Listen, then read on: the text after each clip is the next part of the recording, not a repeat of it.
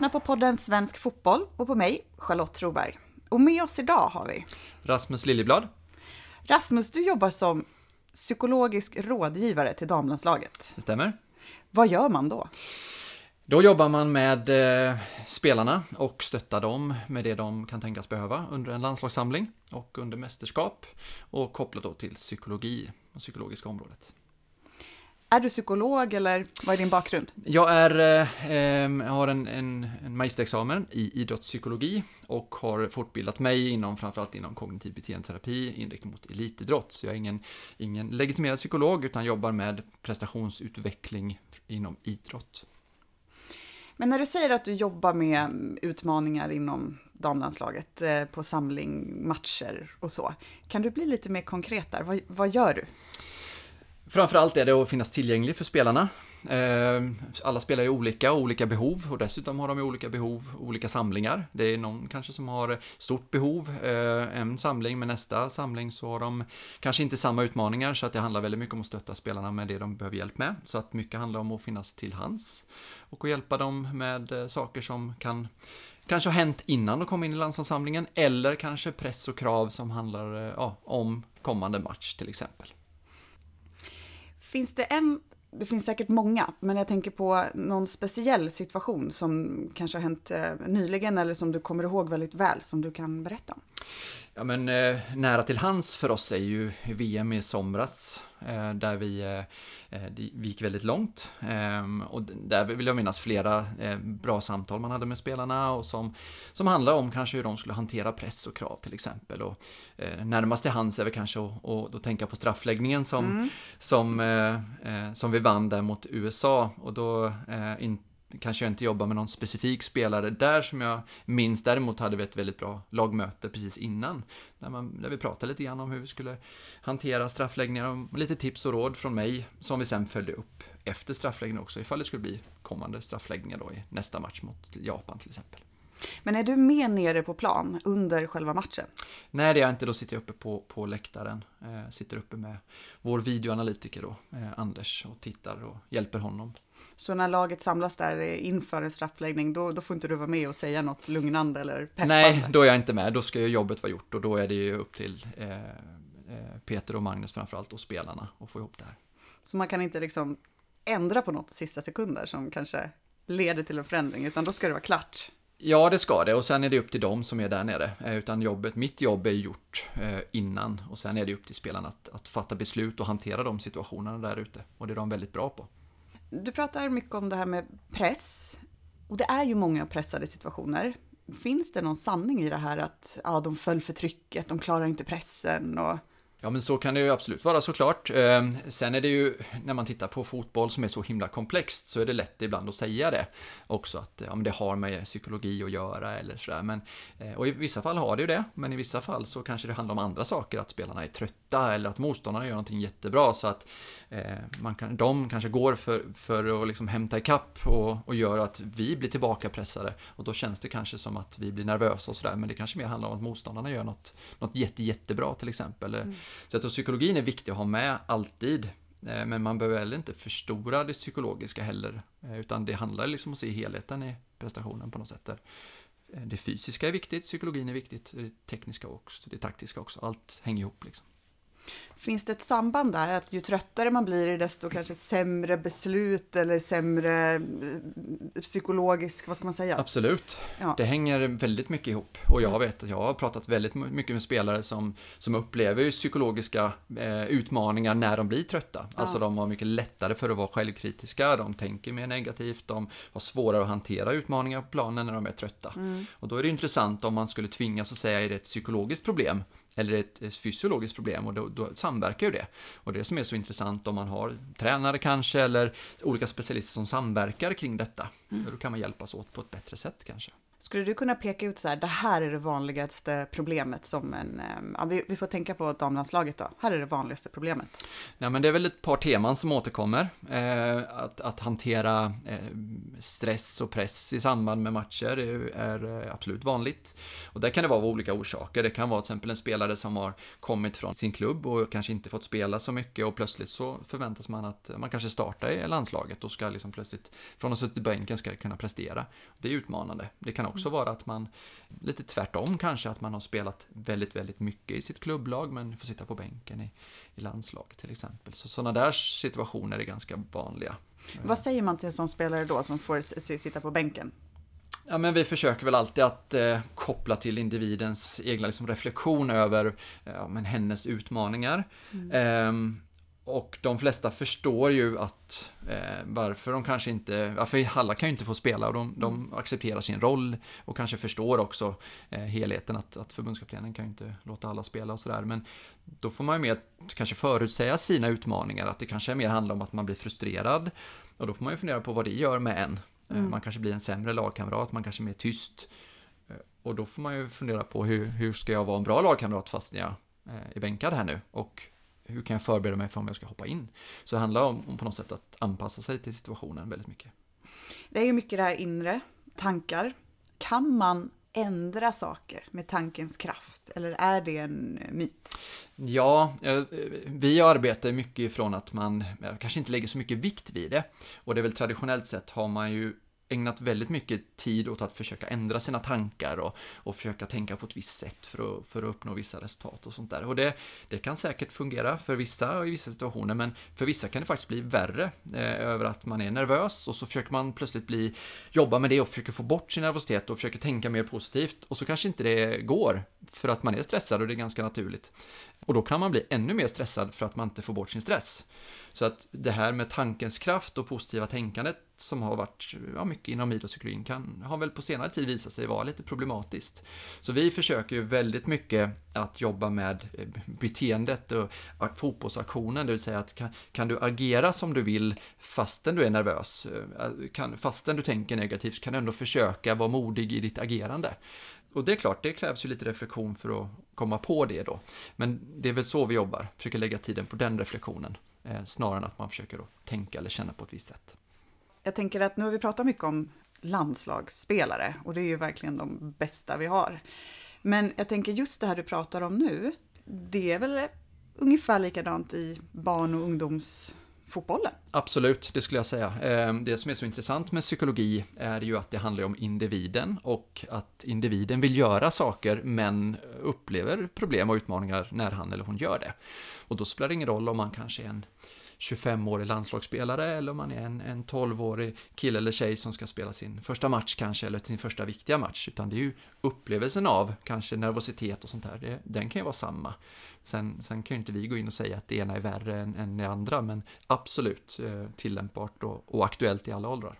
Har du jobbat med psykologisk rådgivning i barn och ungdomsfotboll eller någonting? Nej, vi försöker tacka nej när det kommer sådana förfrågningar. Mm. Mycket för att jag tycker att man ska inte lägga det ansvaret på barnen och ungdomarna att de ska liksom också ta ansvar för hur de jobbar med sig själva och, och tankar och beteenden och, och, hantera känslor, för det kan vara väldigt svårt att förstå hur man ska göra. Eh, däremot försöker vi lägga mer ansvar på, på föräldrar och tränare när det handlar om yngre barn och ungdomar, att skapa en bra miljö. Och kanske mer att i så fall, eh, jobbar man med barn och ungdomar kanske man ska lära dem att det är normalt att tänka och känna och att nervositet är normalt. Det är inte alltid roligt och det kan vara väldigt jobbigt men det hör till lite också.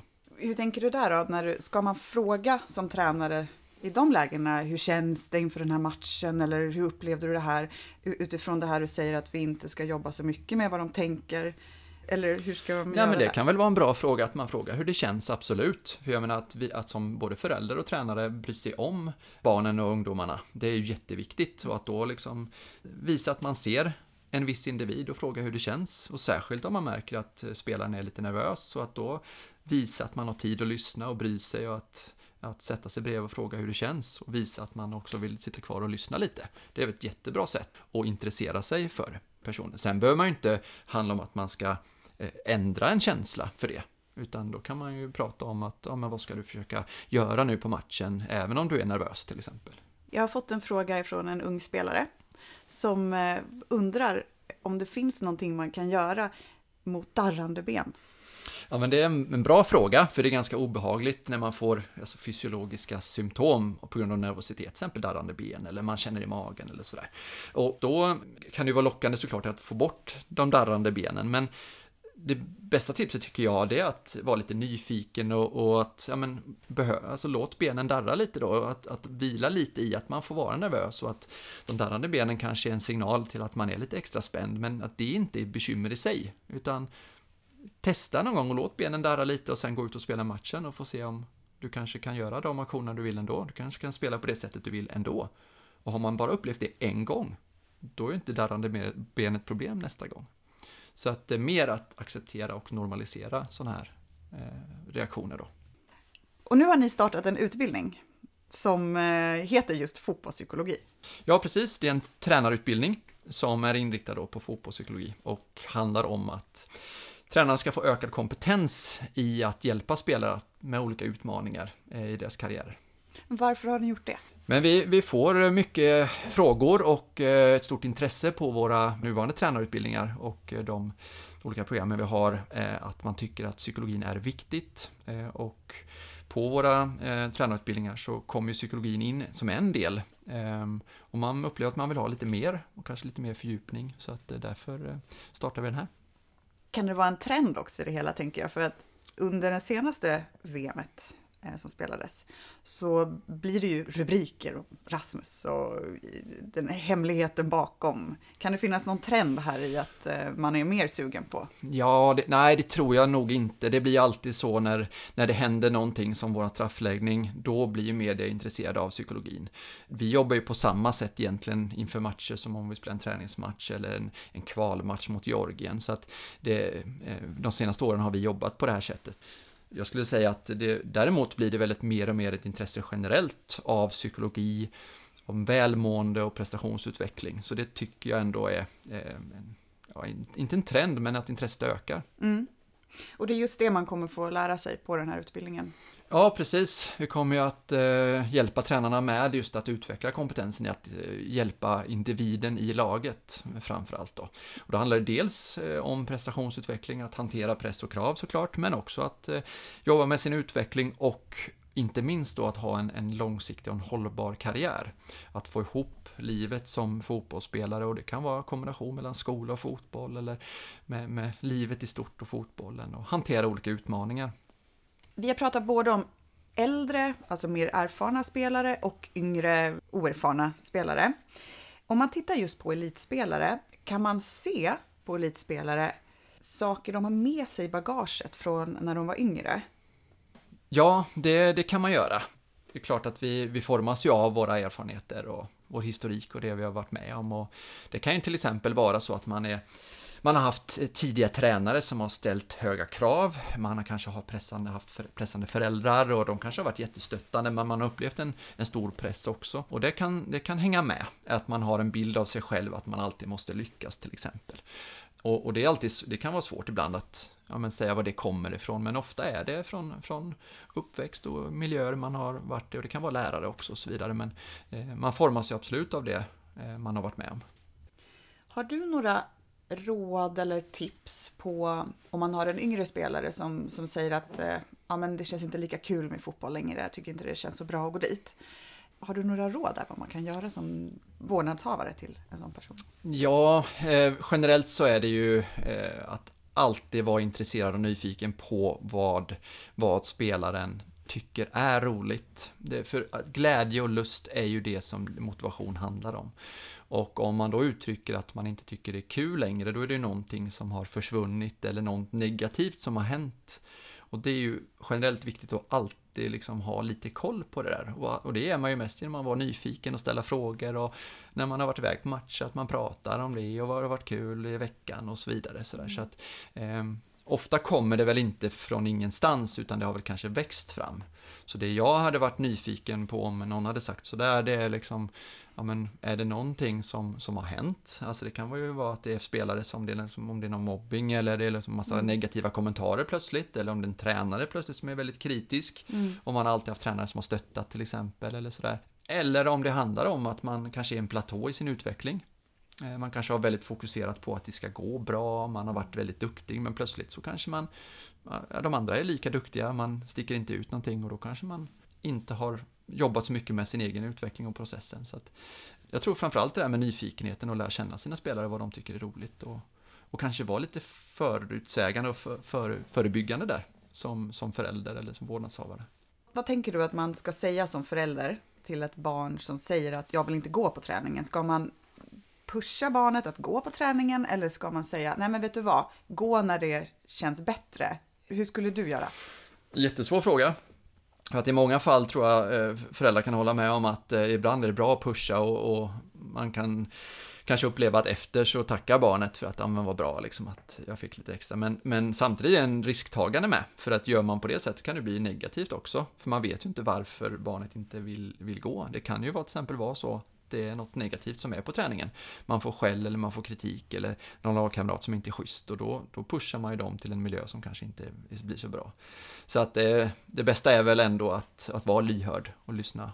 Eh, låta, låta barnet få, få vara lite medbestämmande och känna att man har lite egen kontroll och påverkan på sina beslut. Nu har vi pratat en hel del om nervositet och press och så vidare. Men om du skulle skicka med och vara så konkret som möjligt, dina bästa råd till en spelare som blir nervös inför match, hur skulle du vad skulle du säga? Ja, men ofta är problemet att man, man fokuserar väldigt mycket på utfall och att någonting ska gå bra eller inte och man ska lyckas. Och då är det bästa tipset att fokusera på, på det man kan kontrollera, eller det man kan påverka och det är ju sitt agerande och vad man kan, alltså processen fram egentligen och inte fokusera mycket på, på utfallet. Och då, då börjar ju det med att man innan en match till exempel, att man fokuserar på vad man ska göra mer av. Och, och, där kan man ju utgå från det man tränar på, det man pratar med sin tränare om, eh, så att det hänger ihop också med vad, vad, man har, vad man har pratat om i laget. Och att man tydliggör att detta ska jag göra i den här matchen och i min roll. Och sen under matchen handlar det om att göra de här sakerna så mycket det bara går. Eh, och att man eh, gör det också även om det kanske inte känns bra. Man, man, kanske har gjort ett misstag, man gör rätt, men man gör ett misstag och blir väldigt negativ och, och, och nervös för att göra fler misstag. Men då gäller det att fortsätta våga göra för att sen efter utvärdera. Och att man då lägger fokus på om jag gjorde det jag sa att jag skulle göra. Och särskilt kanske om jag gjorde det fast jag var nervös. Där har man ju det, den stora vinsten tror jag. Att, och som stärker också psykologin, de psykologiska delarna till, till nästa match. Och det är så tycker jag att man bygger självförtroende. Och då är det viktigt att man pratar med sin tränare och om det här innan. Så att man även får stöttning då från sin tränare antar jag om att även om det inte går så bra så låt mig få fortsätta eller? Ja absolut och att både föräldrar, tränare och spelare samverkar och har samma syn på det. För att mm. det, om spelaren är klok och förnuftig och fokuserar på att han eller hon ska vara spelbar till exempel även om, om han eller hon är nervös eh, då kan det vara en jätteutmaning att ropa till sig bollen fastän man eh, eh man är nervös till exempel gjort några misstag eller att slå vissa passningar fastän man är nervös och känna sig stolt. Man kan känna sig stolt för att man lyckas med den, att slå passningen. Sen kanske inte passningen går fram, men man känner att där vågade jag. Och så får man kritik av en tränare eller en förälder, för man får någon kommentar varför inte passningen gick fram. Då raseras ju allt det här, så det är väldigt viktigt att, att föräldrar är väldigt stöttande i det och också fokuserar på försöken och ansträngningen snarare än utfallet. Då. Rasmus, stort tack för att du var här idag och pratade om fotbollspsykologi. Tack så jättemycket. Och tack till dig som lyssnade. Och har du frågor eller funderingar eller tips på ämnen du vill att vi ska prata om här i podden så skicka oss ett mejl på podden svenskfotboll.se. Ha det så bra!